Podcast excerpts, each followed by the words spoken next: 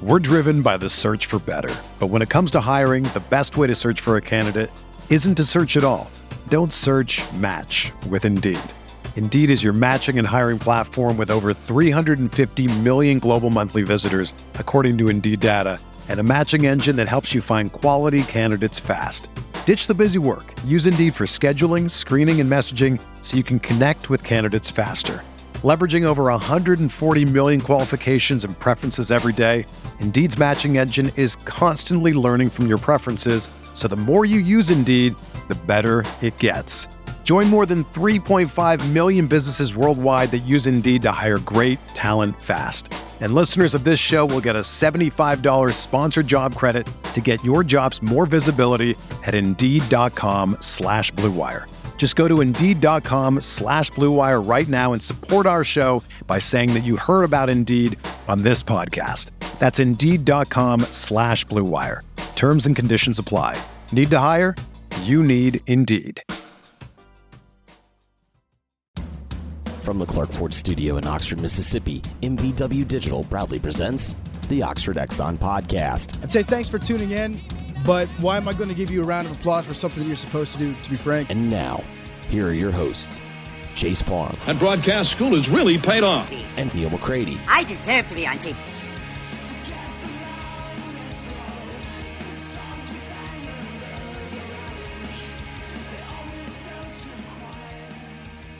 Welcome in to this Thursday edition of the Oxford Exxon podcast. Chase Parham, Neal McCready, Jeffrey Wright will join us here in a little while on the Campbell Clinic hotline.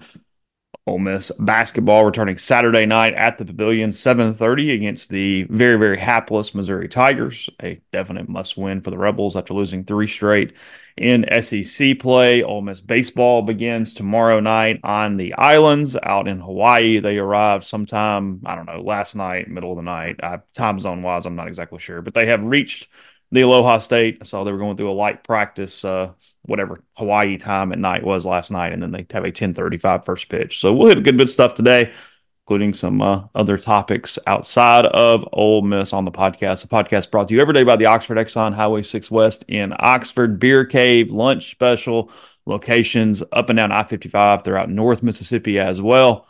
Stopped at one yesterday. You've got uh, their big superstore going up in McComb right now. Got a subway attached to that bad boy. A lot of stuff. Their biggest location up yet.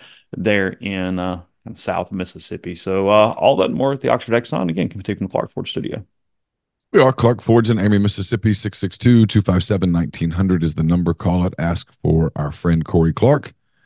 Uh, texted with Corey just last night. Uh, tell Corey what you're looking for in terms of a Ford product. He'll send you a quote within 15 minutes in business hours. It's right to the bottom line. No hassle, no haggle. You get your quote. The rest is completely up to you. You can shop that quote around. You can do what I've done, what I recommend that you do. And that's hop into a Clark Ford today. 662 257 1900. Guest, including Jeffrey Wright, join on the Campbell Clinic hotline. Campbell Clinic is in Oxford now, 2608 South Lamar Boulevard, Suite 102. Just across the street from the cottages at Hooper Hollow, the Campbell Clinic provides full service orthopedic care, everything from sports medicine to foot and ankle surgery to spine and total joint care to pediatric orthopedics, physical therapy, and more. To book an appointment, go to campbellclinicoxford.com or call 901 759 3111. Walk ins always welcome at the Campbell Clinic, Monday through Friday, 7.30 a.m. to 4 p.m. Seeing this morning on the uh, this morning on the Twitter machine that uh, the Saints likely to move their training camp to Irvine, California. That'll fix all of Oh. it. That, that that that feels like a logistical change for no really good reason, but sure, sounds good. I mean, the problem with training camp in Metairie is it's just so damn muggy. Well, you know, they moved it to Jackson at Millsaps there for a little while. That fixed that. I mean, I, I, I, I covered a couple days of that. That was that was the the sun on fire on the turf there at Millsaps. Yeah, I I covered mean, I covered some of that too, and and goodness gracious, Yeah. I mean, jeez, there's no time Uh, that you can't recover. Yeah, I, I did. I covered some whatever year Orgeron was down there screaming and hollering and coaching the defensive line. Yeah. yeah, whatever. Seven, eight, eight. Uh, yeah, I guess eight would make sense. Yeah, because he was at Tennessee at nine, and then he was got done at Ole Miss in seven. So yeah, I guess it was the year the year in between that. That's uh, That's funny. Uh, here's some Ole topics. I mean, frankly, there's not a ton. We're sort of in a lag here between uh, Saturday, with it being the the opponent it is, and then it's February baseball, and they're like four time zones away or something. So um, I, I, did see the Ole Miss softball team had a really hard time getting to their location. They were out in Hawaii, and then uh, they're playing at Kennesaw State this weekend. So that was quite the long travel from uh, from from Hawaii to Georgia and they lost a ton of bags and went all kind of nights and time zones and stuff before they finally got their uh, their stuff there around Kennesaw. So might be the only time you're really happy to see the Atlanta airport when you're when yeah. you're finally getting there to get in and see if they can locate your uh, your stuff. So you know. Might want to, if you've got a money line, might want to take the other team on Friday because that's going to be a tired group of women there. Um, so you are not a late night owl any more than I am. I'm oh, probably more, I'm probably more of one than you are. I mean, I'm I always get a little concerned about 7:30 tip-offs because I'm writing until 11. Um you're not going to put yourself through a a Saturday mid you're not going to be writing at 3:30 in the morning about a game that you watched all night, are you? I don't know. I mean, okay, here's here's the deal. And I was kind of thinking about it, and we don't have much to a couple people's chagrin. We don't have a Zoom after it, so there's no Mike Bianco interview following the game tomorrow night. Um, we will get Mike from a post game standpoint for the first Our time beat, after man. the I, Saturday doubleheader. I'm going to say what you won't say. Our beat is insane. there are there are two or three outlets on our beat that are so dependent because they have a they have a quota from their their organization, and they they, they write. Lane Kiffin tweets something story. Some, I mean, there's a Chris Beard press conference today. Listen, I don't know how many headlines you need to write. Ole Miss to face Missouri in absolute must-win game. The end. You don't. They're, they're not ten stories. Tigers one. have sucked. Rebels return home. Okay, cool, sweet. If if you win against Missouri on Saturday, you keep your postseason hopes alive. If you don't, you don't. The end. Yeah, it is over I, if Missouri has more points than Ole Miss on Saturday if, night. If not, then you go to Nashville and you have to win four games in four days or whatever. That that it's it's really not more complicated than that. And yet, I don't know. You're either with us or, or you're not after this length of time you either agree with my sentiment or you completely don't after this length of time. I, I have just developed what I believe to be is a very common sense approach to covering the beat that we cover, which is okay, if I do a story on every kid that Ole Miss quote offers end quote in football, yes, we will have 500 recruiting stories. Now, how many of those recruiting stories at the end of the day will truly be meaningful? 13? yeah, even the near misses you really want. I mean, at most 25. Yeah. I mean, as long as Lane Kiffin is the coach at Ole Miss and the rules are what the rules are today, they are going to be a portal heavy program. Like after this season coming up, whether it is the amazing season that I think we all sort of hope it will be, because God knows that'd be great for business. Um, and it make all you guys happy and believe it or not, I, I like it when you're happy. It's, it's cool. Um, whether they win the national championship chase or it's a seven and five disaster, there's going to be a ton of turnover after the season, which means they're going to go heavy in the portal again, or they're going to try to, which means that so much of the recruiting stuff you really can't write until December because we don't really know today who's going to be available in the portal in December. Mm-hmm. Nor do we know entirely who all is going to leave, who's going to go pro, who, who's going to come back for another season. I mean, it's conceivable, right? That try to think. No, this is Dart's last year, no matter what, because this is his fourth year. Is that right? He wouldn't have a fifth year. 21, 22, 23, 24. Correct. Yes. Okay. But there are some guys that, you know, have decisions to make. And so we don't know what the outcome of those decisions will be. Um, we don't know who will get in the portal from other schools. We don't we don't really know what the needs will be yet. We can guess at them, but we don't really know. And so a whole bunch of stories about guys that 20, like I saw where some kid from a 2027 kid got some SEC offers yesterday. Think about that. 2027. I, I mean, how do you how do you turn that into a story? so and so hard to, hard to project him to the uh, to the roster at that point, isn't Yeah, it? I mean, and and you know, like I think a couple of the schools that were on that offer list. There's a, I mean, if you made me bet today, is the coach who's there today still there in the fall of 2027? My answer would be probably not. I mean, I wouldn't want to make that bet on damn near anyone. Mm-hmm. Would you want to make that bet on Lane Kiffin today? No, Lane I mean, no, literally nobody. I mean, no Yeah. one. no one. So Kirby Smart, no. No, exactly. No, it's not. It's not a criticism. It's just I don't know. I mean, I, I, I wouldn't. I wouldn't want to predict that. So how do you how do you predict how a recruit's going to go? Other than to point out that hey, this guy's obviously a very talented young person, and people are noticing it, and he's getting lots of offers and blah blah blah. But my point is is is like back to the Bianco thing. I mean, if if if you're clamoring for a 3:30 a.m. Zoom so that you can have content, I guess, on Saturday morning that will be obsolete within hours because Ole Miss plays two games on Saturday, weather permitting. Yeah. They play two games on Saturday. So, what really anything that Mike says about what happened on Friday night, except for the detail of, well, so and so pitched well or didn't pitch well, or, you know, that was a big play or what, whatever. It's, it's really rendered obsolete hours. And Yeah, so I mean, You're, you're from a content standpoint, you are you are creating you are creating content just to show that you're show your bosses that you reached some sort of a quota. And I'm I'm not being critical. I'm just pointing out I I think it's I think it's bad journalism. I don't I don't know about you. I don't I don't I I follow the Cubs, you follow the Braves. I don't read a lot of game stories. no. Cubs Cubs lose to Mets four to four to three at um, Citibank.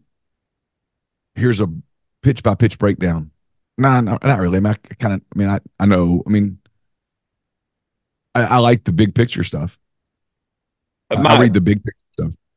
Yeah, 1035 first pitch. So we're talking realistically 130 ish. Um, no, no, you're talking no earlier. When the game ends. yes, you're talking.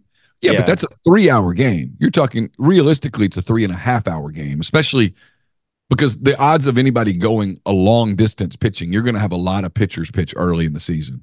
Yeah. And so Um, you're going to have a longer game. It's going to take Mike 10, 15 minutes before he. So you're talking a 2:30 a.m. Zoom. Yeah, no, my my goal. I mean, I will watch as much as I can. I, I definitely want to see Quinn throw. Um, so I will stay. I, I I I know I will stay up through his outing, which is probably an hour and a half ish, um, give or take how he is doing. And then from there, we're going to see if I have any type of uh, cognitive level remaining. Because look, I mean, just full disclosure, I haven't slept overly well this week. Uh, I've been waking up in the middle of the night for some reason. Now I've been falling back asleep some, but uh, so I haven't done a good job of keeping the energy sources high at, at this point going into tomorrow night. So we're, we're, we're going to do the best we can. We probably will treat it a little bit like a British Open when we have some coffee or something. And, you know, look, all I need is a red dragon at like 7 p.m., Neal, and I'll, I'll be good to go for the rest of the, the rest of the evening. But, um, my goal is to kind of keep some running notes. And if I'm awake at the end of the game, I will publish the notes and immediately go to sleep. Um, if I am not, I will wake up in the morning and see exactly what happened and just put a couple things on the message board or whatever. But no, it will not be full game story type coverage where I'm writing after the game. I mean, I will I will keep a bit of a running diary and then just put it up as soon as the last pitch is thrown if I'm still awake at that point, but I'm not going to kill Yeah. myself over it. Because I mean again, I mean Saturday night's a late night too. And Mike does have a Zoom at the end of that game. I, mean, I, I told you my biggest decision is whether or not I'm going to basketball or not.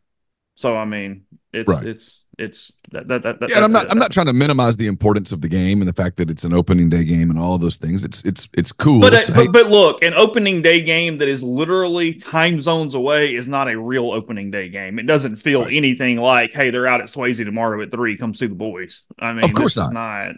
Yeah, and, and my point has been all along, which is not to minimize the the coverage or whatnot. It's just to point out that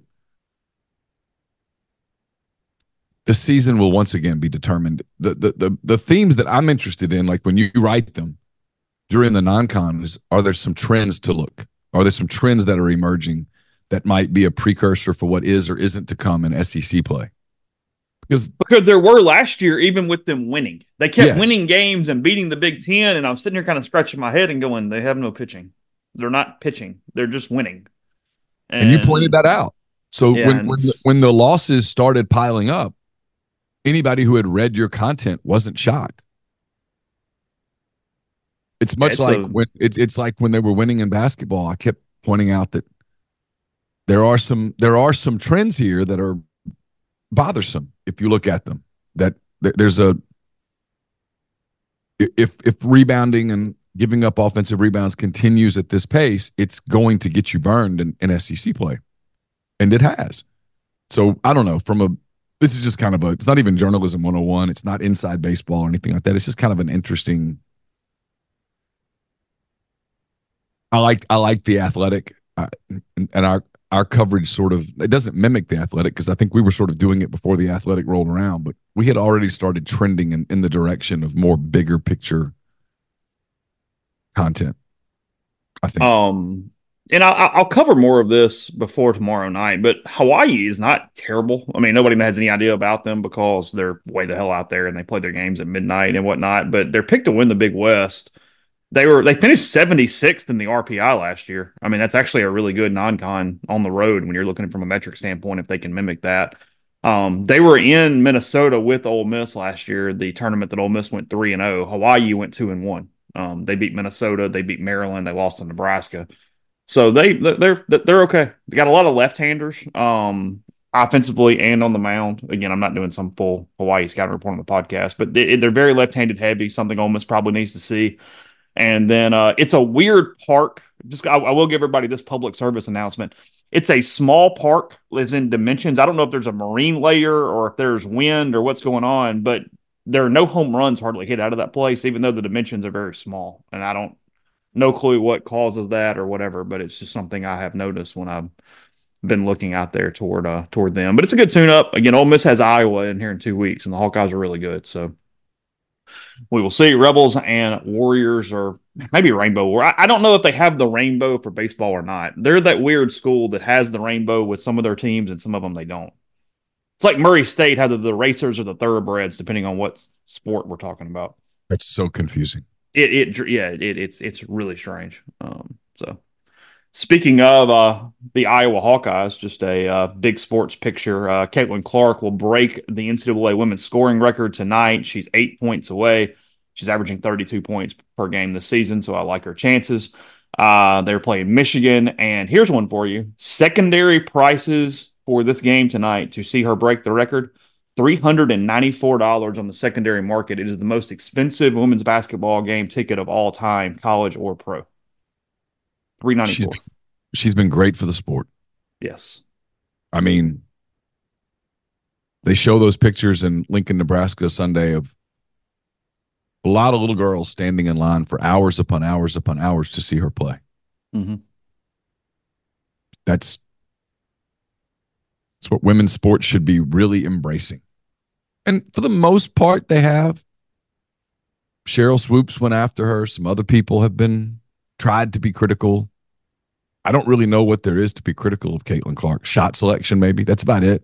In terms of being a role model, she appears to be very, very good at it. Yeah. She seems You know, and she does take a ton of shots, but she's not surrounded by a ton of talent, and she does facilitate.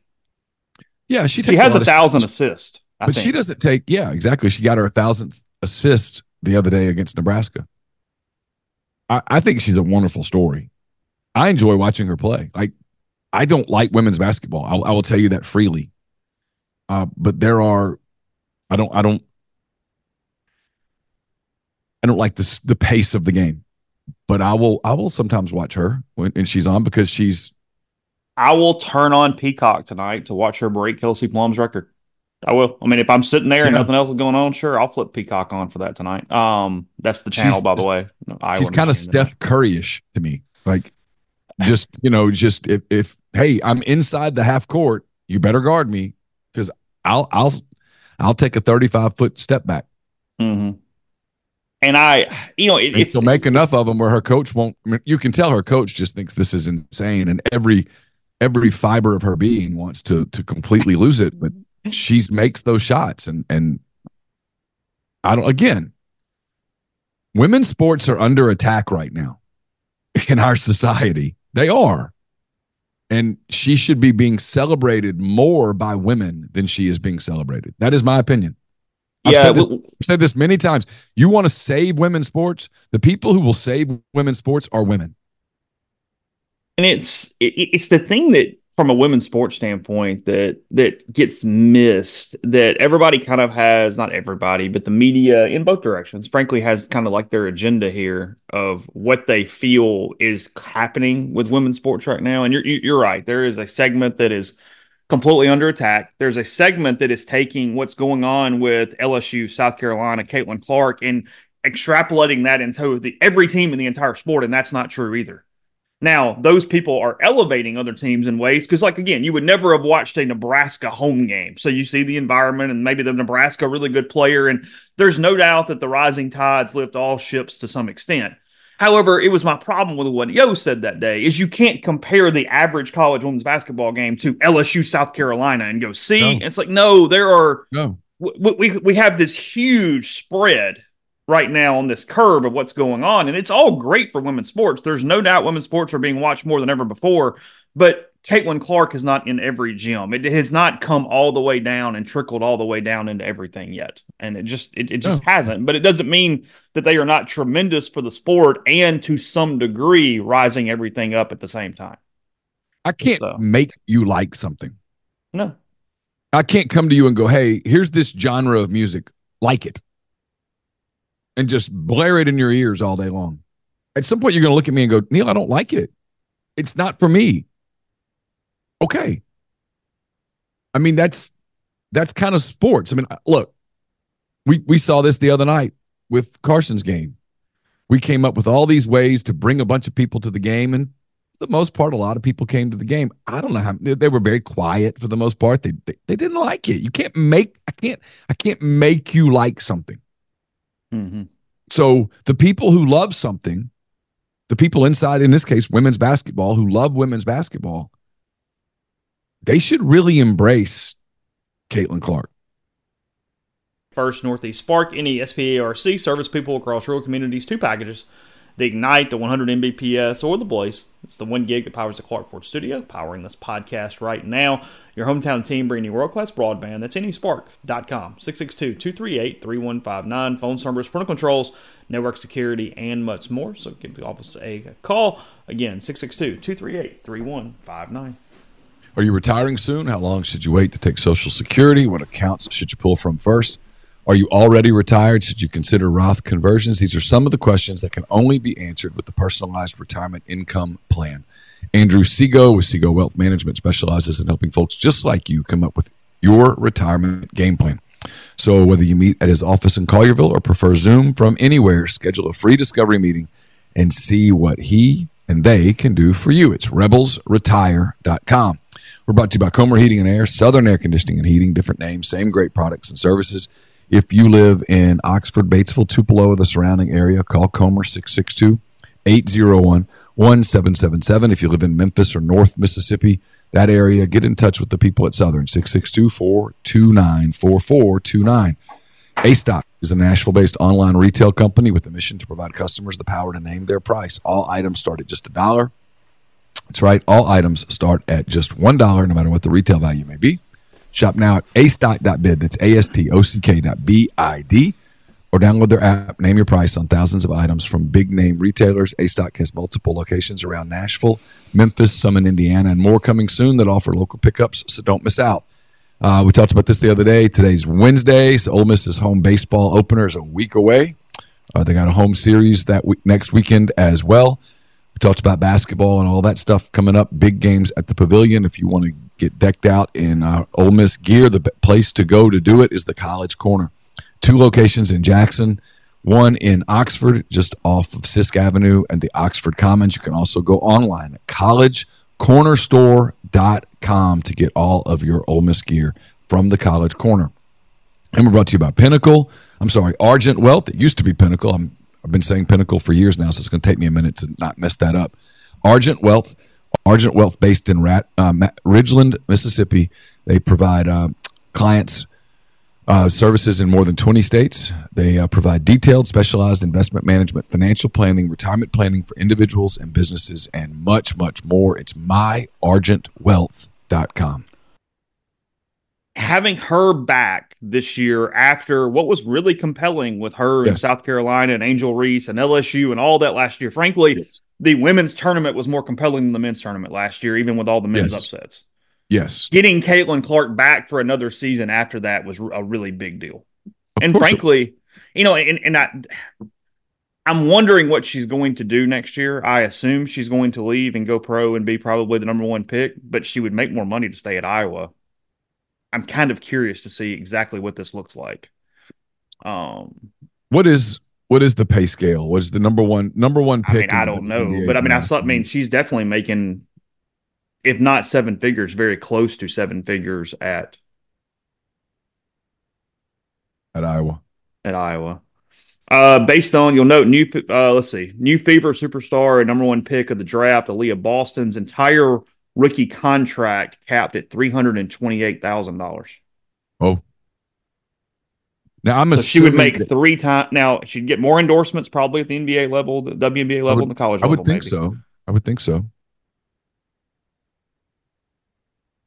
So Yeah, I would I would think she would. that's an interesting financial decision. But at some point, do you just go because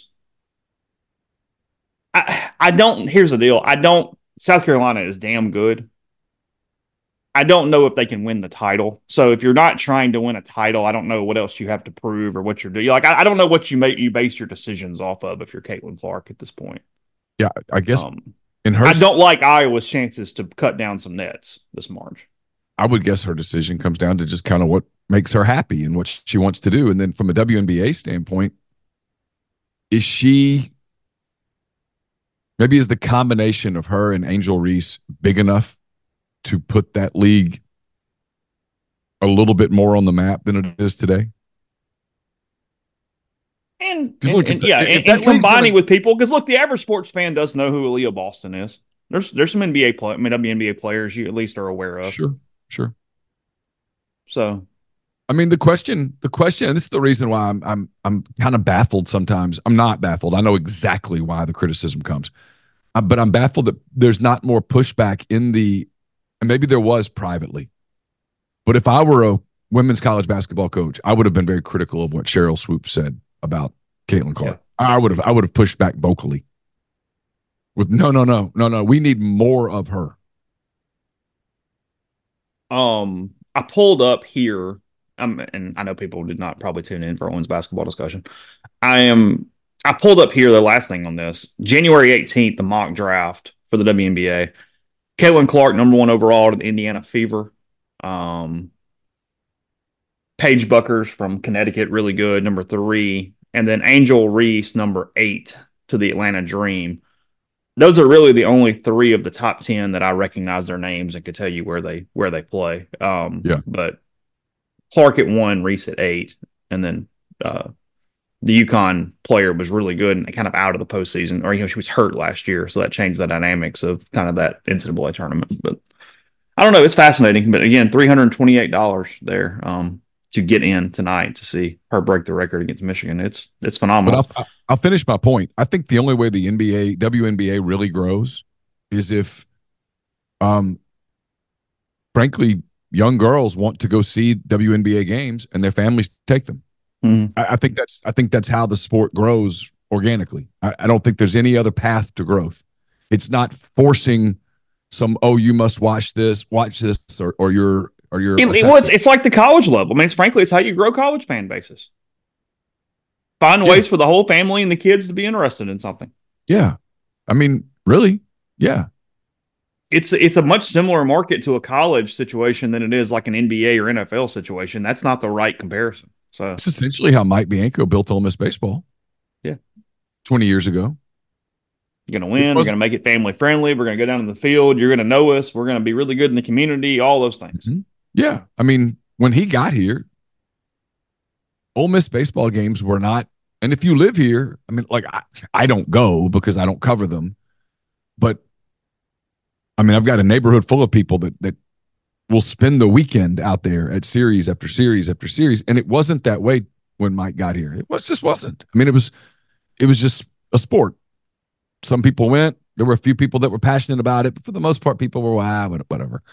And he's not only made them a, a competitive product. Obviously, won a national title. They've been a couple of College World Series. We can go on and on about all that, but the the bigger accomplishment, I think, is that year over year he has made that to where it's kind of a must do thing. It's it's he certainly made it very cool to go hang out at at Swayze all weekend. Yeah, it is the number one spring social activity in town. Yep. On a week to week basis. I mean, obviously double deckers. I'm not doing that, but you know. No, I but yeah, um, of course. So the only other thing that I had before I get into actually some sports, Jeffrey's probably joining us in a second. Did you see uh did you see the press release gap with uh Lyft yesterday? Did you say No, this? I All right. not. So uh typos sometimes have very uh far ranging ramifications. Um moving a market yesterday. So Lyft's earnings report, the the Uber competitor, uh like the Uber car competitor, not the huge, awesome competitor. Press release Tuesday uh, that said a profit margin was expected to grow this year by 500 basis points, which is 5%. It actually meant 50 basis points, which is 0.5%. The errant zero sent the stock soaring more than 60% in extended trade trading, only to fall when the company corrected the mistake. Taking sort of responsibility in an interview with Bloomberg yesterday, the CEO said, quote, this was a bad error, but I mean, it really was just one zero in a press release. Um, Yeah. uh, no, Dave, maybe somebody should have proofread that puppy. This wasn't like adding an extra T to that one time where we overlook it. You you messed up on the zero there, bud. Um, so almost kind of makes me wonder if it, did, was happening on purpose. Maybe I'm too cynical or conspiratorial, but you get a little bit of a you get a little bit of a jump, and even when it comes down, it doesn't come down all the way. Oh, whoops. Yeah. My, my, Whoops. My, my bad. Hate that. Uh, apparently, the entire report was very good, though. It still ended up about thirty five percent for the day. As Lyft had a had a good quarter, a good year, or whatever it is they're uh, they're talking about here this uh, this morning. So, anyway, yeah, there's uh there's that. Uh, as you said, there's only one headline. There's no reason to go into detail. Ole Miss wins this game Saturday or doesn't, but I do think spend a second on just the I don't think cautionary tale's right because there's a lot probably happened there. But was is this a case of Missouri? Because then they were in the NCAA tournament a year ago. Is this a case of portal gone bad, chemistry, identity, whatever? I mean, what what the hell happens in one year there with them? Well, they had a couple of really good players that left. They did they did a deep dive into the portal and it just kind of didn't come together. Simple as that. They thought that it would work, obviously, and it didn't work. They're not alone and it it is it is a cautionary tale of the portal. There there's several of those this year, and including a couple of glaring ones in the SEC, Missouri and Arkansas, teams that a year ago made NCAA tournament run. I mean, you know, Arkansas, what back to back Elite Eights and then a Sweet 16 doing portal things. And then the portal backfired on them. And this year they're horrible. Um, and Missouri's pretty bad too. I, when you turn over the roster that much year over year, man, it's kind of like in the old days when like Mississippi State was so JUCO dependent. When it worked, it worked. And when it didn't, it didn't. Like really didn't because chemistry matters. And if you can't build it, it get that gets exposed. And They they're not they're not super talented at all, obviously. And when you watch them play, there's just not much flow. There's not much continuity, and there's doesn't appear to be a losing sucks. Losing is not fun, and and it's obvious they are not having fun playing basketball. they have a real clear shot to go 0 and 18. They haven't won a game since uh, Central Arkansas on December 30th, and KenPom gives them these percent chance to win a game moving forward 17, 11, 33, 9, 36, 9, 21. Ooh, Jeffrey, I assume you have not watched a ton of Missouri Tiger basketball this year. Okay, Jeffrey Woods in a second. Think he's logged on, maybe not Yeah. uh, ready to go quite yet. Uh, Yeah, I mean they their wins. I mean they have a couple that even kind of point out a little bit. Like back in November, they beat Pitt and they beat uh, Minnesota early November. But I mean otherwise, it is a collection of nothing. Um, frankly, their best game was a nine point loss at Kansas. Oh, and that's yeah, a, that's big, it's a big rivalry. Game. Yeah, that's a that's a thing for them. But ooh, it's it's it's a it's rough. Illinois popped them by 24 on a neutral site on December 22nd, and that set the ball rolling for just nothing but bad uh, moving forward the uh, the rest of the way there. So it, it's why I know I, I know people hear me say it and they go, "You're a jerk," and you you, you don't. We want to read tons of stuff, and I get it, and I'll write some stuff about what Beard says today. But Missouri's net is 153. Ole Miss's net this morning is 61. You can't lose to them. Frankly, you need to beat them handedly you kind of need to dominate the game.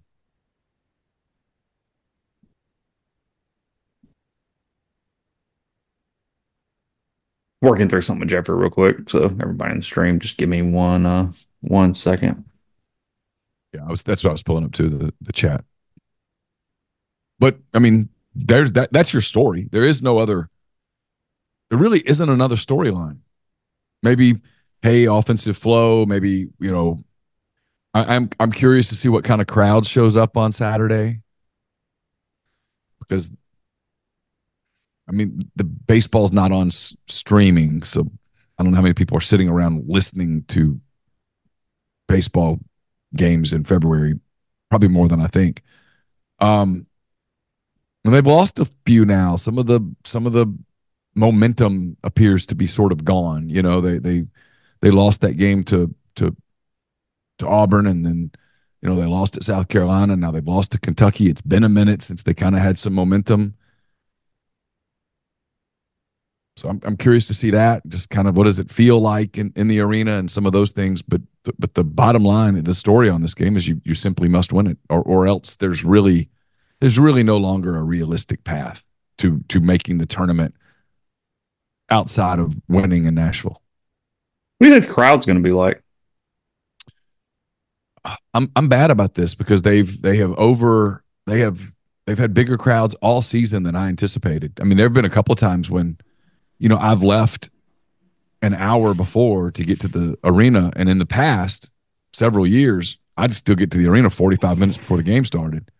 I mean, I hang out in the parking garage for a minute and listen to a podcast, and then walk in and still have plenty of time. And I've done that a couple of times this year for non-conference games and got burned I mean, mm-hmm. barely got barely got in. A couple one time I even missed the opening tip. Um, so I, I don't know. I'm I'm I'm not good at judging that. I, I'll guess seventy five hundred. Yeah, it'll be fine. I mean, it's not be bad. It's Saturday. They've been back home. I mean, yeah, I, I don't I don't expect any bad crowd at all. Uh, Jeffrey, you're with us now. Sorry about that. I don't know what's going on. You, uh, I'm moving on in a second, but you got any thought on Missouri before I do? No, I mean the only when you asked if I watched Missouri, Memphis played them early in the year.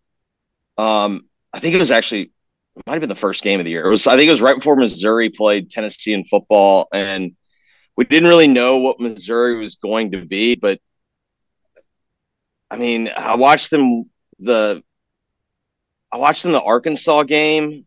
Uh, I just I don't know. I don't feel like they do anything well.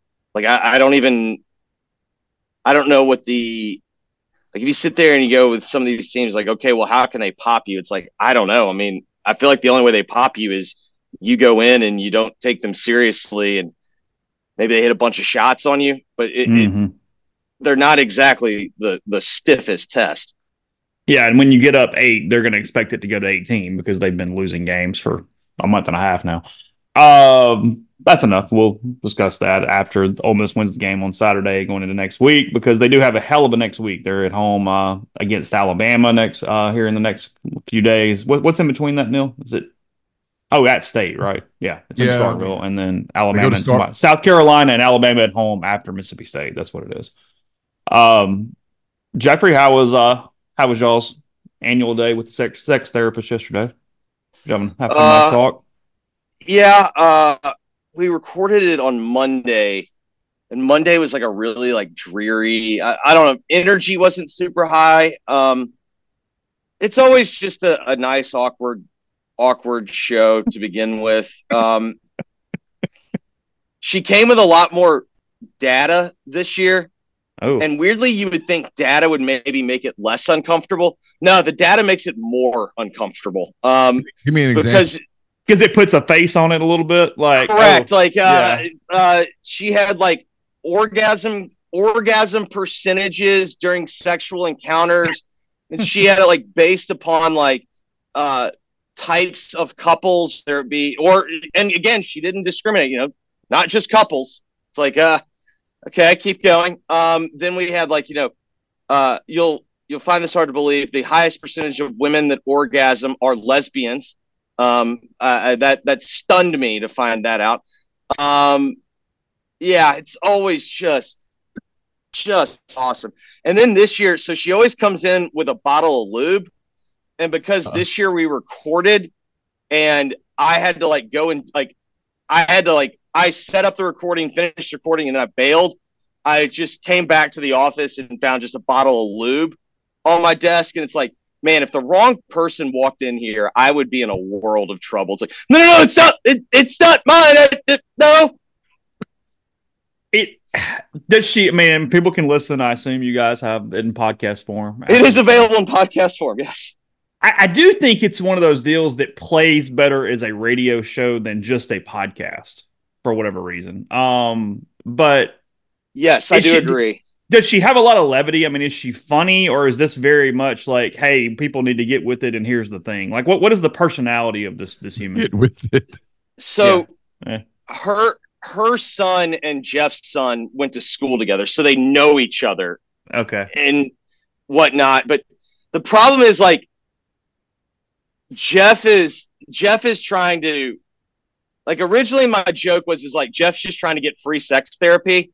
Um but then like it kind of like morphed into like Jeff making more light of it. But it's like she's gone so deep into information. Like she's treating it as a straight up therapist would. And it's like if you think about the types of the types of shows that work, it's you know, it's either like Dr. Drew or Dr. Ruth, where it's beyond just here's the information. It, it's a little bit more of a a radio segment, but you know, it's it's it's appointment listening each and every year, and I'm sure everyone everyone can't get enough of it. Well, you know what? I, I was thinking that is why I asked the question because, and I, and I mean this in all sincerity, she sees it as a huge opportunity. She reaches an audience. She gets in front of a lot of people that she doesn't normally because her her pinning last year's segment made me realize no, she's very legitimate about this is information to get out there to a populace that typically would not be hearing her speak. Well, and my understanding is there's just not a lot of them that are like actually uh, certified the way that like you need to be. And so, yes, I mean, I, I, my understanding is she has picked up clients from this. Okay, there you go. I'm just curious. She's not picked up the rights. I will say that to be clear. It's conflict of interest. Can't. you Yes, know, uh, yes, can't, can't, can't, can't, can't, can't, can't do that. You got to find another one. Sorry. Um. Do you have a big? What- Do y'all have a big Valentine's Day? First one is as as mom and dad. Y'all, what y'all did? Y'all go? so we did dinner on Friday rather than try to fight the Valentine's It's a Day. good move. No prix fixe. and and no no prix fixe. Uh, we and then she stayed overnight at my parents' house, um, so they were pretty pumped about that. And then really yesterday, I got I got a Leah box of chocolates. I got Josephine um, a teddy bear, super original on both. Uh, got a card for each, and that was really kind of it. Is that the first night away from home for her? That was the first night away from home, and then she's staying Oh. at Aaliyah's parents this weekend because Monday there's no daycare, but we both have work. Is that a one for one situation to make sure we keep it even, or was that the, just the, the more logistically handy thing at the time? I've I've no comment on said Okay. matter. Um, I will not deny. I will not deny that, but I have no com- officially. There's no comment. Pleading the fifth sometimes has a uh, has, has, has a very real consequence to it. Uh, Uh, uh, let's just say I wasn't consulted in said decision. Yeah. okay, fair, uh, fair enough. Oh god! The answer to Did I your notice- question Denise, is I'm- yes. That is the answer to your question. Is yes. I, I, I'm well. Last thing, I promise I'll get back on sports in a second, but whatever. And I hadn't talked to Do you. we have to? No, we don't. We can talk about whatever you want Okay, to. good. We, we, we, we put.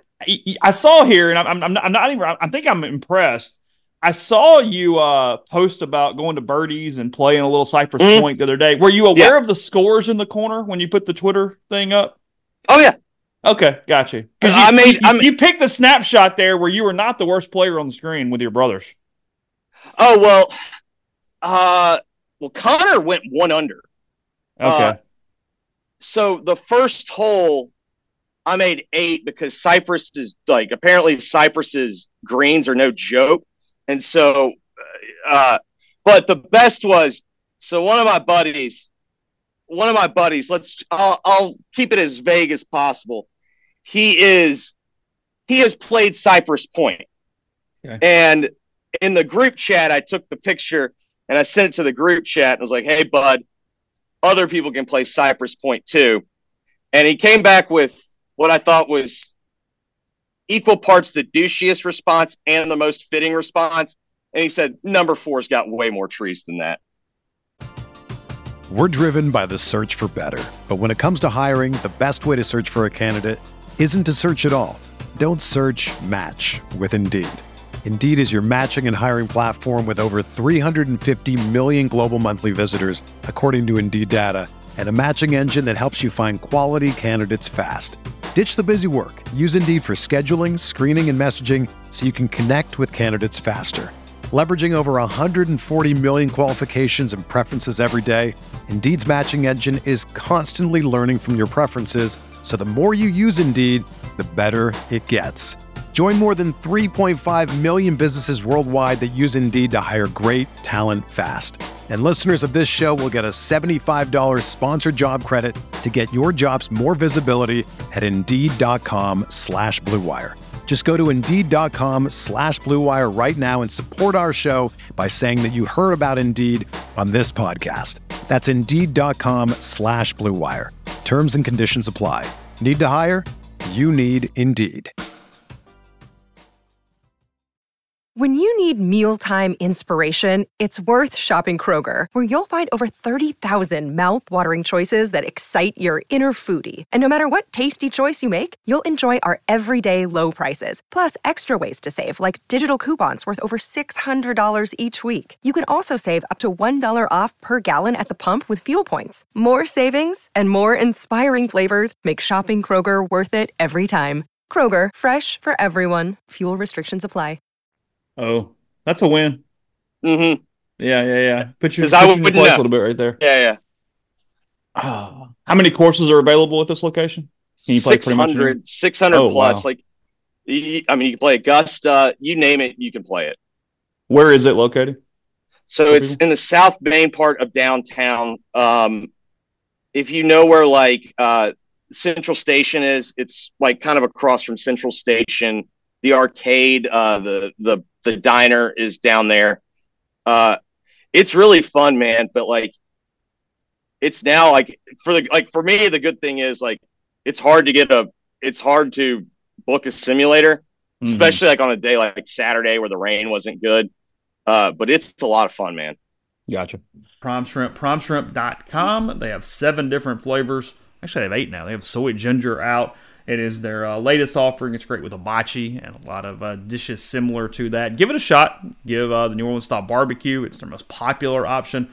A shot. I like the signature as well. And we're going to make it easy for you because we're going to let you get five pouches or more, 25% off with code RG when you do that. They deliver directly to your door. They make it easy, fewer than 10 minutes, freezer to plate with prime shrimp for restaurant quality shrimp. Again, delivered straight to your door. So five pouches, code RG at primeshrimp.com. We're also brought to you by John Edwards, Regency Travel Incorporated in Memphis, part of Virtuoso, worldwide network of travel partners, allows John to supply his clients with uh, added values and unique benefits simply not available to other travelers. Um, just get in touch with him. All you gotta do, give him a um, give him some parameters, give him a budget. He's going to give you some options. And uh, you don't have to live in or near Memphis to take advantage of the services. 901 494 3387 or J Edwards at regencytravel.net. Uh, Oxford's newest Greek restaurant on the square. Opa's the perfect place to plan your uh, company dinner, your festive party event. It can accommodate uh, up to 200 guests.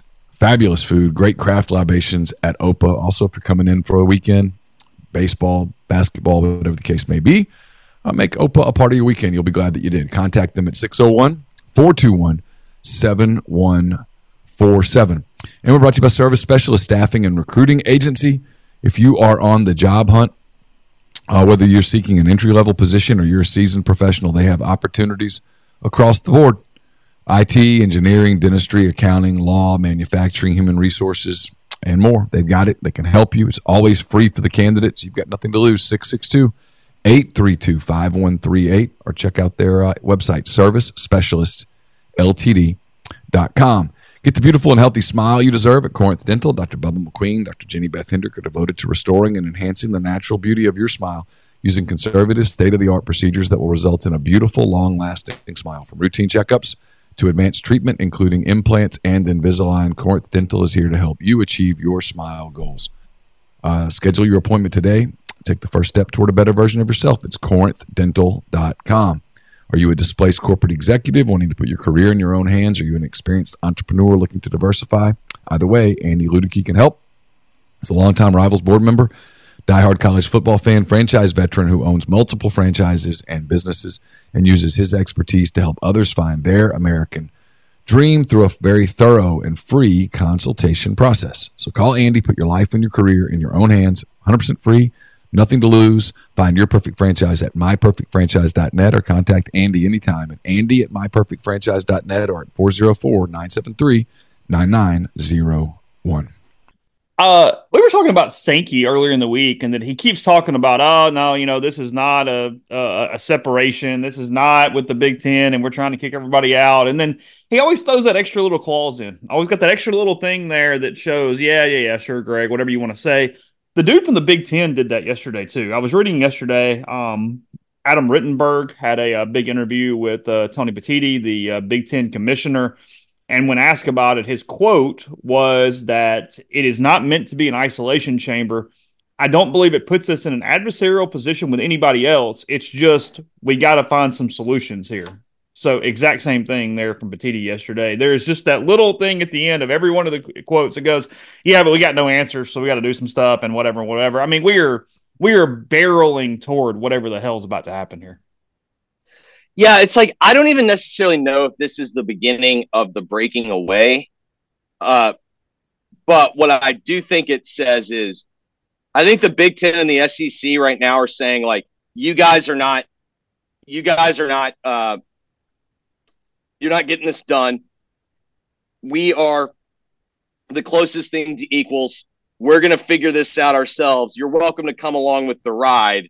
And then I think what we'll see the potential, the starting of the breaking away is it seems to me if like if these schools put up a pretty big fight without really much of a leg to stand on, uh, it, it seems to me that would be the beginning of the breaking away.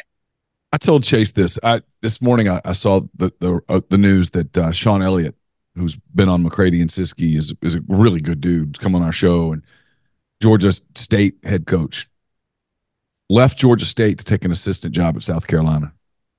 Um, in February. I, I man, I, I'm just gonna. I mean, to me, I look at stuff like that and I'm like, these are smart people. I'm, I'm I don't I'm not pretend to know Shawn, but I've talked to him. He's a bright guy. These are people that look at this and go, "This is not tenable. That is. I'm going to go there." Well, I mean, you know, you know Kane pretty well. Yeah. I mean, I, I understand really well. Kane was up for Kane was up for D one jobs. Yeah, and, Kane had a decision to make. So here, here's and I have not talked to Kane about this.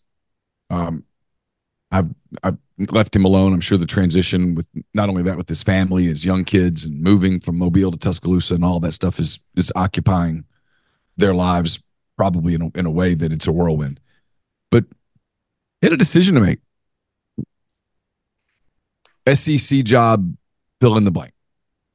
Is it easier? Is it going to be easier to get that job as the head coach at South Alabama or the defensive coordinator at Alabama? It's pretty and obvious. Think, it's going to be the, the decision is defensive coordinator at Alabama. Yes, and then you know he was pretty well compensated in Mobile. But he got essentially a 250% raise. It was it was in many ways an absolute no brainer for him. He's a young guy in his in his late 30s. Um, you know, his kids are young enough that a move isn't going to be traumatic or whatnot. And frankly, there's probably another move coming in their not too distant future that I think this move set him up for that move.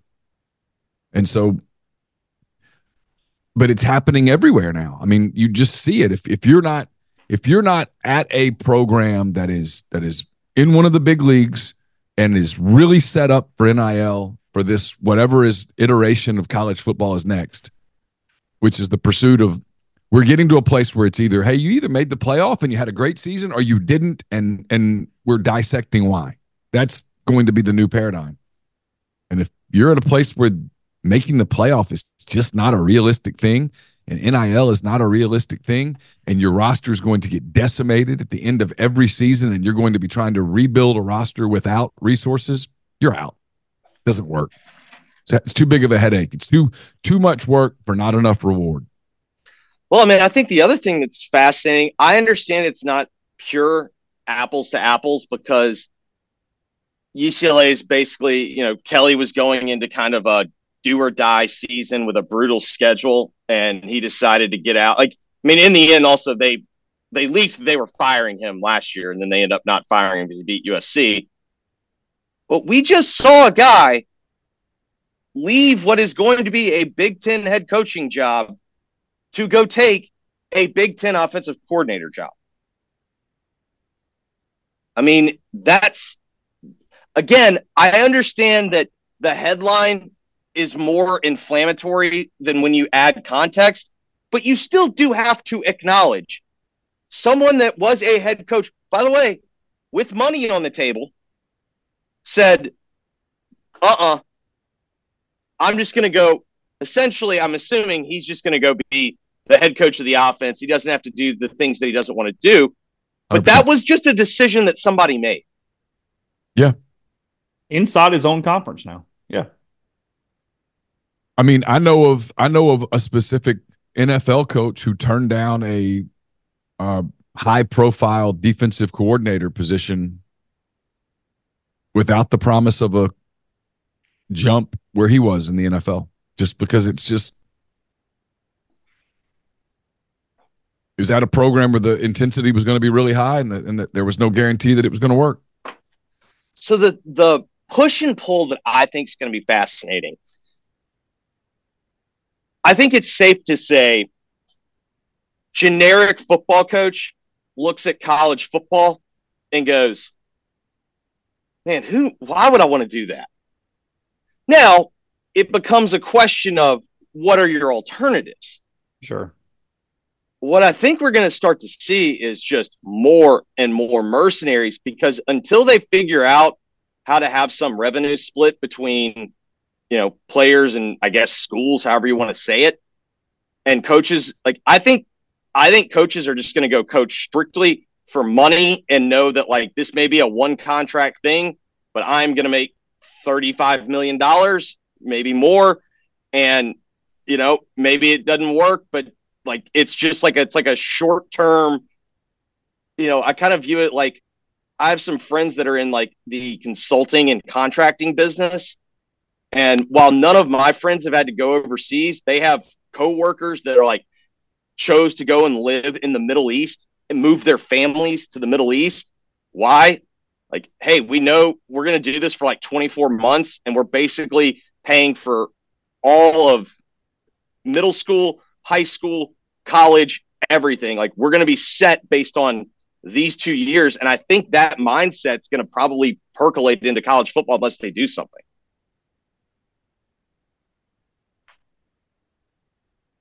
Yeah. I, I don't even, I told Chase this. I, I, I, I don't want to be the guy that I, I it, it is what it is. It, look, for what we do, this breakaway and stuff that I think is imminent and all that stuff is probably going to be good for our business. Sure. But when five or fewer years from now, when when what I think happens happens, and there's this gnashing of teeth and screaming from the mountaintops about lost opportunities, man, it is. I'm going to have a really difficult time feeling sorry for those people. This is, I mean, you can see where this is going. This is being telegraphed. There, there is, there's a price that's going to be paid for this. Oh, I mean, all 100%. things I'm- can't happen at the same time. You can't have Title IX and revenue sharing and everybody getting the cut. Like it just doesn't work. The pie is not cut that way. So, pick and and there are going to be out. so many sob stories written by a lot of people in our field that just do not understand that they refuse to understand that there is no such thing as utopia. That it is Well- a it is a it is a pursuit that is it is like chasing the end of a rainbow. Yeah, I mean, it's like if these people don't really think that if you move to the employee employer system, well, you're going to come up with a whole new structure, legal structure.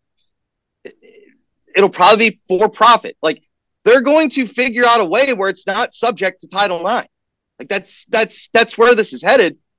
I had this question. Neal and I kind of talked about this a little bit yesterday, uh, off the sh- you know just on the phone if the Big Ten and the SEC actually merged, and we really do the whole AFC NFC thing that Neal's been talking about for I don't know a decade now, I have no idea. Yep. at least I, I lose time stands still.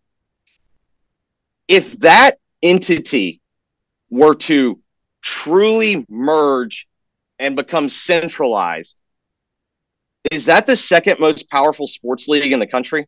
Yes, yes without even a doubt. yes So if I'm someone in that room that's not in the SEC and the Big Ten, I'm sitting there and looking around like, y'all do realize, y'all do realize what the alternative is. Because look here's the thing Yeah, I mean, you're I- even more dead. You're meaning. I mean, that's what we were talking about yesterday. I mean, you probably. I know you were not listening to the podcast, but Neal goes, "Hey, you just call them still the world champions. Like we can have a playoff that doesn't include Oklahoma State. Nobody really gives a shit." Okay, I'm going to go further down the road. I'm, and I'm not a I'm I'm not a season ticket holder, obviously anywhere. I mean, I give millions of dollars a year to Arkansas, but other than that, I am I am not a season ticket holder. Um, you want me to buy tickets? You want me to bring my family to seven games a year, or to buy tickets to commit to seven games a year? I, maybe I can sell them on secondary markets. Blah blah blah. You want me to contribute to your collective? Uh, you want me to do all those things? I'm going to be a little more apt to do it if there's never a game against who, who are who are Ole Miss's games this year at home. Who are the non-league games? Because I'm going to be Uh, I'm- I'm Furman, gonna be- okay, I have no Georgia interest. Southern. Okay, if I'm if I'm an Ole Miss fan and I'm being honest, I have no real interest in the Furman game. Maybe I'm coming and, and don't and, and, and let me be clear It's here. the opener, so you're going, but you don't really care. But let me be clear here. I'm not talking about going to the Grove and meeting all of my friends and doing all of that stuff. I'm talking about the football game itself. I have no real interest in the Furman game. We're going to win. I know that. It's going to be boring. Georgia Southern, ditto. Middle Tennessee. My next one, Middle Tennessee. same. Now, So that's it because you're Now. at Wake Forest. If you replace those with Penn State, Iowa, and Rutgers, a totally different deal. I'm I'm interested. I, I'm I'm coming. I I, I'm- want I'm, I want to see those games. And Yeah, because it's an NFL model. Everything's even. It's just if- hey, so team. if, if- in- when people go, well, you can't do that at college. The hell you can't. We're headed right towards that.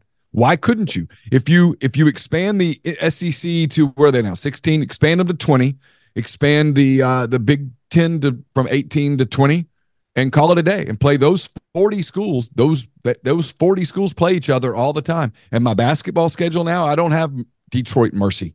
No. I got Michigan State. I, I'm. It's easier for me to sell tickets. It's easier for me now. Now you have to recalibrate what success is, because now all of a sudden, you know the the Seven and five is a better season. Yeah, yeah, yeah. Sure. yeah yeah. If if your if your non-league record, there is no non-league record. If you're just putting it all together and if, and and seeding for the tournament and pl- rechanging the basketball thing, baseball would be the same way. Yeah, I mean, sign me up. I'm I'm interested.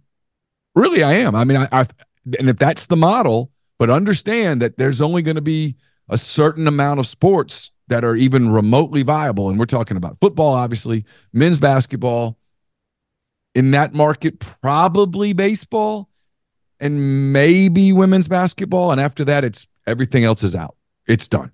And so, I, is that is that what people want? I, I don't know. I mean, if I don't know. It just depends on how you how you view college athletics and how you view what entertains you and what you're willing to invest in and what makes you proud or what makes you a fan or all those things. And that's a different answer for a lot of different people. And I'm not saying there's a right answer or a wrong answer, but you go down this this path that we are careening down right now towards employee model, revenue sharing, and all of that stuff. I just don't think so. I think a lot of people in in our field, specifically media people who could be talking about this, they don't want to talk about it because A, they don't understand it, or B, they don't believe it. But there is going to be carnage left in the wake. Well, and to me, the the interesting like I bring up the whole if they don't centralize and they don't have, you know, some unifying voice, you know, to me it's like at best, if you want to be optimistic, at best you would say the television networks have a ton of influence in the decisions that are made. If you want to go into an, another path, and which it's probably somewhere in between these two, but I lean towards this one, in which I believe without a power structure, there's a power vacuum. The television networks are essentially becoming shadow commissioners. They're running the league. Yeah. And if if you haven't paid attention to how television executives think, they are all publicly traded and it's all about growth, growth, growth, growth, growth. If I'm sitting there and looking, man, I could have Alabama and Ohio State play twice in the regular season and then a playoff game. How's that any different than, you know, the Ravens playing the Bengals or the Ravens playing the Steelers twice? so How funny when you said that. I was literally thinking Ravens Bengals. Yeah, we don't when the Ravens and the Bengals play each other twice in the regular season and once in the wild card, nobody goes, "Oh man, I've seen this. I don't want to watch that again." No, everybody watches. The numbers are even bigger because it's a playoff game. It's a bracket. Look, yeah. the Giants and the Cow the, the Giants' first playoff run. The Giants and the Cowboys played three times that year. Nobody and, and the third and, and, third game was not, not only did nobody care. I mean, not, not only did everybody care, everybody watched. It was phenomenal. I mean, Eli Manning went down and and knocked out the Cowboys. They were that was they were considered a Super Bowl contender and all that stuff, and everybody watched. Look, look again. I mean, this is this is why I'm, I'm, I'm I I look at this and to me it's it's a simple decision. It, and and if I'm SEC Big Ten, I I just I just have to get heartless about it. Just screw it. Why, if I'm Ole Miss or in this case the SEC, why am I propping up Middle Tennessee, Furman, and Georgia Southern? Why? I'm just giving them money to come get their brain, brains bashed in. I mean, I think the answer to your question is I'm scared of lawsuits. I, I think that's it. But if I'm if I'm ESPN, what do I want? Do I want Ole Miss, Michigan, or Ole Miss, Georgia Southern? Do I want, like you said, Alabama and Ohio State twice, or do I want Ohio State versus Miami of Ohio? I mean, th- th- these are no brainers from a. T- and you're telling me the TV people won't look at this and go, I can get those. I can get. I can't get NFL numbers, but I can get the next closest thing.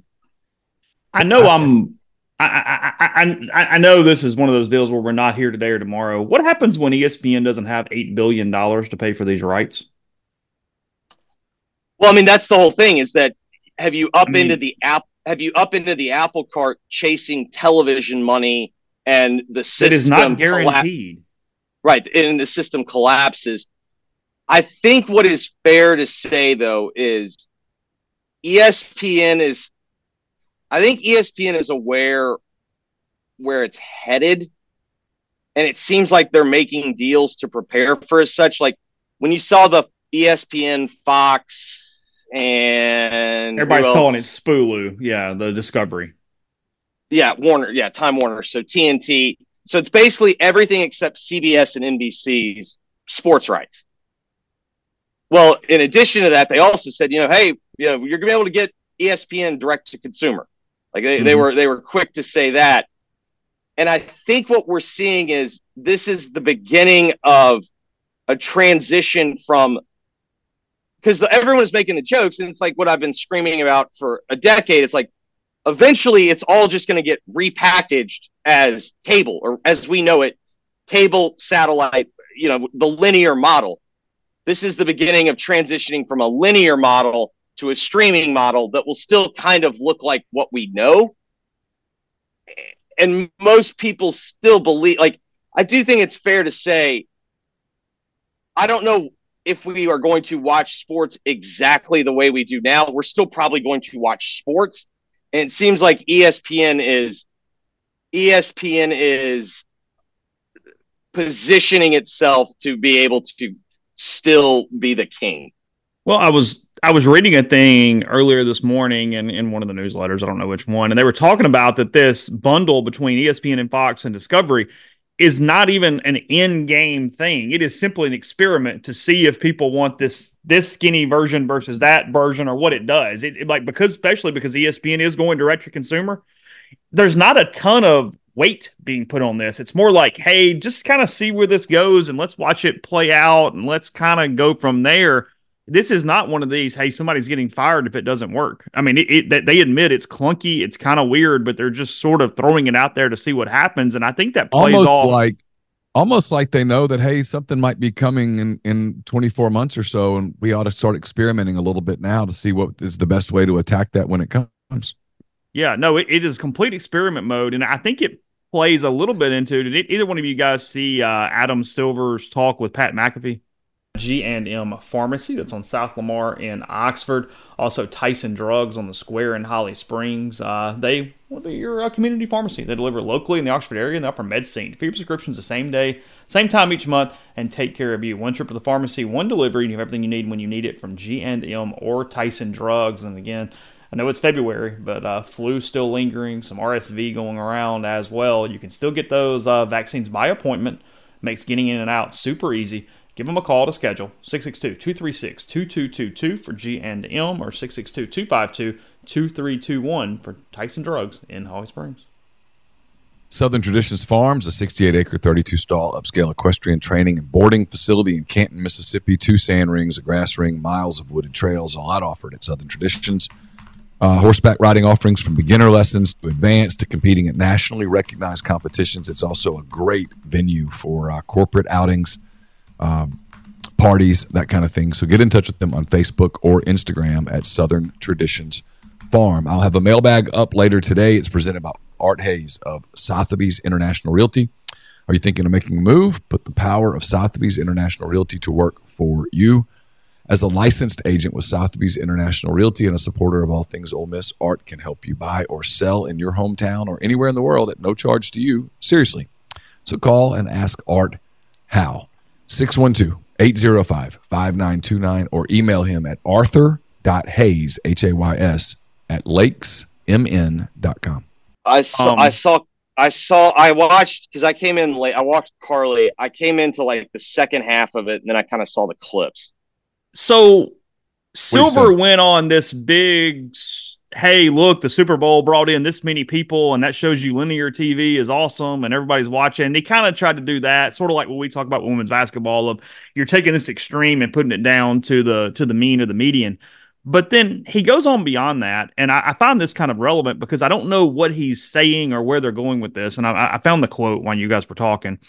He uh, goes on, Silver goes on to note of live sports in general. Quote, what else brings people in a divided world, divided country where everybody comes together for a game? And by the way, not just for the game, but everybody accepts that these are the rules of the game. And when the game is over, this is the team who won. I just think where the NFL has done a fantastic job is commanding traditional broadcast television. Streaming, on the other hand, is the best way for the NBA to reach a younger audience. I think if if let's see, if you think about what's happening in traditional television, it's largely younger people who either never subscribe to cable or cut the cord economically. So that portion of our fan base tends to be very young, probably the youngest of the major sports. They become disenfranchised if our games are on ESPN and TNT and ABC, but they're not subscribing to traditional cable or satellite. They're feasting on social media, TikTok or Instagram or wherever, getting highlights and stuff, but not watching the games. So, partly for us, in terms of going to streaming, we want to make sure that our fan base can access the games. I get all that and I get what we're saying, but we're so far away from streaming carrying enough money and numbers to justify broadcast rights that that leaves the NBA in this like this no man's land because they're not compelling enough from an overall demographic standpoint to actually carry traditional television. So, if you're looking at this, why would you even pay them a ton of money if that is the goal they're doing right now? Because you can't bring enough eyeballs that way. Uh, yeah. I mean, I I think I mean, I think the NBA is having a moment because, you know, as I've said, I think here, I've definitely said it on on my show. If the NBA had a had a TV deal or whatever you want to say, a uh, uh, because you know, if they had a deal, we would know. You know what I mean? Like it, they're not. I don't Oh, yeah. think they're 100%. they're that. I don't think they're that close. Um, now, I'm sure, like anything, it's a negotiation. They're fighting for every dollar they can get, and so therefore it's slow and whatnot. The thing that I found interesting about the whole, the whatever they're calling it, what did you call it, Spulu, the Spulu Yeah, package. that's correct. Yeah. One, are we sure that's legal? Like that, that feels like monopolistic mentality. Um, but number two, where I do think it is intriguing is forever and ever guys like me that mainly just watch sports and then watch a few premium things, but like, you know, if I have 300 and some odd channels, I watch 20 maybe. Uh, that's probably that's probably high. This is the closest thing we're getting to what we've always just dreamed of, which is I just want the sports package. Just give me the package to just watch sports. This is the closer thing to that. The problem is all of these all these companies are still going to be subsidiaries of publicly traded big, you know, big companies that are going to have to sell you internet. What's going to be the cost of internet to stream all this? Like I, it, they're going to have to hit a, a number. And the only way I see that number going up is they're just going to keep jacking up your internet. So, I, you know I mean? Like at a certain point, it's like, is there enough money to go around? I don't think someone's quite figured it out yet.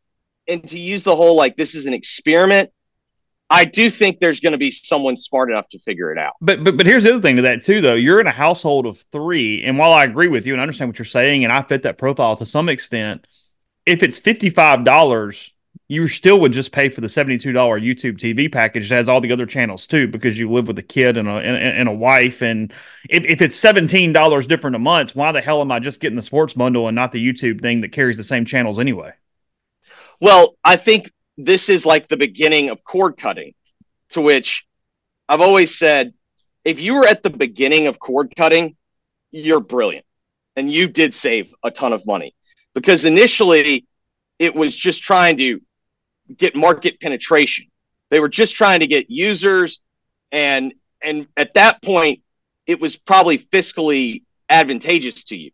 So early on, I think it's probably going to there's a chance where it's like you can figure out a way to make it cheaper but eventually someone's going to figure out. And it's like the whole thing i'm saying like this is the beginning of moving from a linear model to a streaming model. Eventually what's going to happen is the same thing that we've seen the last five years where these people realize they can't make the money on their own but they're going to start packaging all their stuff together or they're going to take their stuff off youtube or they're going to they're going to make it to where you have to go to this place largely to get it You know, Mhm. one of the stories that I'm kind of following right now because I think it's interesting long term is with Major League Baseball. And it's it's middle of February.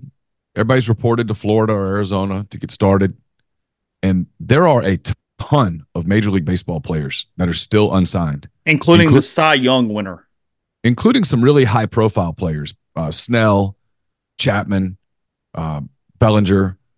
Uh, I'm forgetting somebody. Uh, M- M- uh, Montgomery, Jordan Montgomery. Um, all, all those guys are, are completely unsigned. And, and well, to me, Pete Alonso, right? I mean, I know, I know he's under contract, but like they they wanted to do an extension, like they're not going to Yeah. do it because of this.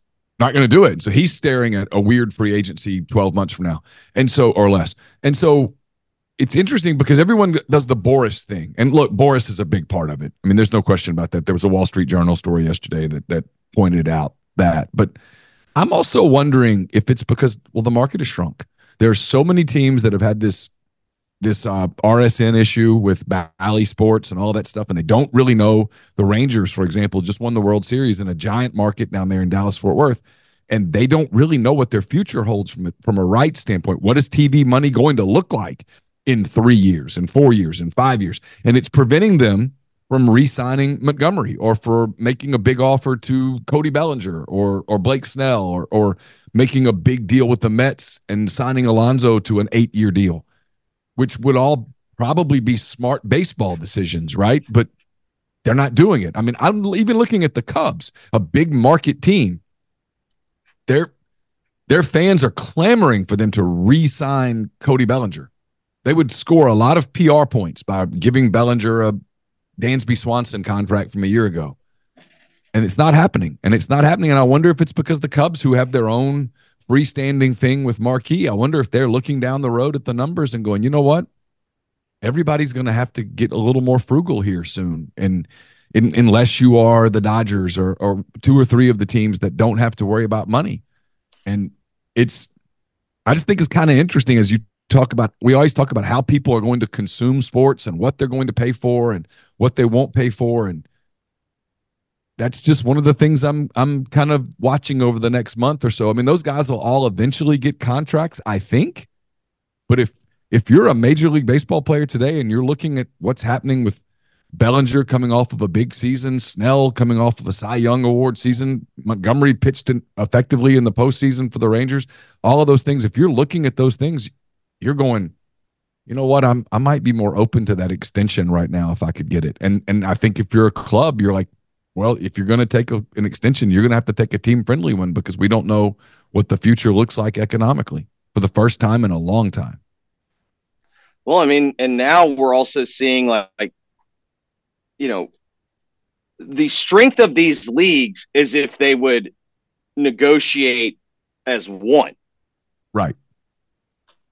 But like what the, we're what the NFL does, right? correct.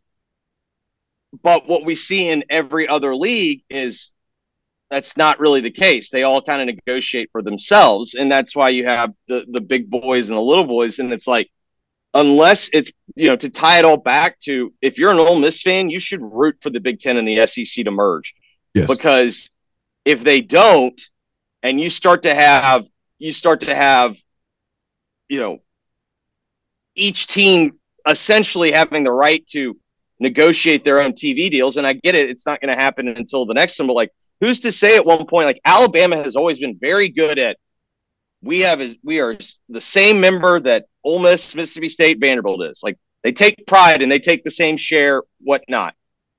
What happens if one day they go, hey, in this world, like we want to win and we are popular. Why wouldn't we just go do our own TV deal? Yeah. Why wouldn't you know what I mean? And Yeah. it- we'll have a national deal, whatnot, like whatnot, but you know, we're gonna have 10 Alabama games a year or whatever the number ends up being on our own TV deal. And, you know, they're to make a ton of money and there will just be this, this chasm growing and growing and growing. And it's like, just because you have a seat at the table today doesn't mean you have a seat at the table forever. And so, Well, if I'm the if I'm the Big Twelve, if I'm the a, ACC, if I'm the AAC, any of those leagues, I've I'm, I've got to acknowledge, hey, look, we just want to be the Pittsburgh Pirates to your New York Yankees. We're willing to do 100%. that. We're willing to do that. We I, I realize that's not what you know. If you're a Pirates fan, that's not fun, right? I mean, you're you're. What are the odds of the Pirates winning a World Series in the next thirty years? Really small. I mean, r- infinitesimally small. Uh, you know, they they just got the the pitcher from LSU. What's his name? Chase Paul Skenes. Skenes. Gains. I mean, what are the odds that Skenes is pitching for somebody else in in six years? Pretty high. Somebody else is going to offer if, if he's as good as we all think he's got a chance to be. That some no, the, the, the Pirates hope is, uh, they eventually some, you know, some Steve Cohen type buys them and then they start spinning. But yes, to your point, Yeah. like, and that until that happens, But if you're if what because what you don't want is if, if you're you know the A ACC the the the Big Twelve the whoever. What you don't want is for the Big Ten and the SEC to reach that conclusion of you know what? Let's just do our own thing. Let's put all the money in this pot divide it forty ways and we're all going to be super rich and we'll have a massive TV content screw everybody else. We don't need everybody else. And that decision if you kind of read the the quotes a little bit that decision's at least on the table. no, it's, it's to your point. It's like, if you're the ACC, if you're the, the Big 12 and the AAC to a certain degree, although I, I honestly don't know what that standing is. Yeah. I'm going up to them and saying, them being the, the Big 10 and the SEC, it's like, all right, what do you need from us to be a part of this? Yeah. You want us to wash your Like- feet, give you a back well, it's rub? like, can we can we work need? out? You know, Yeah. hey, you know, you know, we we want to be a part of this, like you said. We don't, you know, we don't think we're going to be uh, an equal partner, but you know, we'd like to be in this. Yeah, and- we're, willing to be the Oakland A's. You know, and we'd like, you know, can we work out some scheduling agreements? You know, Yep. and it's instead of you know, hey, us having to beg and pray for you to, you know, do us a two for one. You know, maybe you you write in some write in some rules about hey, uh, you know, you play home and homes with these guys and whatnot. Like, so you, you started that way, but man, that's that's setting aside a lot of ego in a business that has a ton of ego. Yep, tons of it. But at some point, it's common sense, right? I mean, the Yankees go play at, in Oakland. The Dodgers play in Pittsburgh. Got a last thing, Jeffrey. You uh, is Memphis going to make the tournament, or are they done? Is it cooked? Could you ask me on Sunday? Sure. Um, I think this is a huge week for Memphis. They play at North Texas, who's limping. They've had a couple of injuries after looking pretty decent to start, so they're limping. But then they have at SMU on Sunday.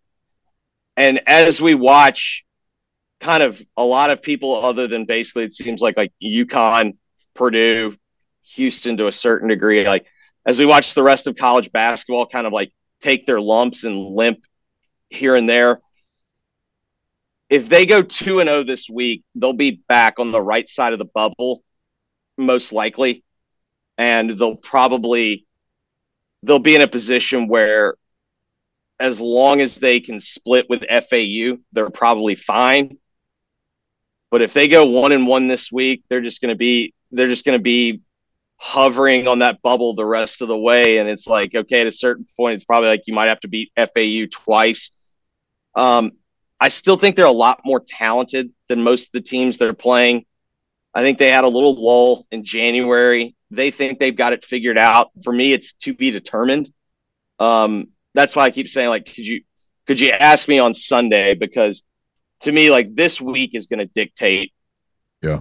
Like there's there's obviously still enough opportunities for them if they go one and one this week to still make it.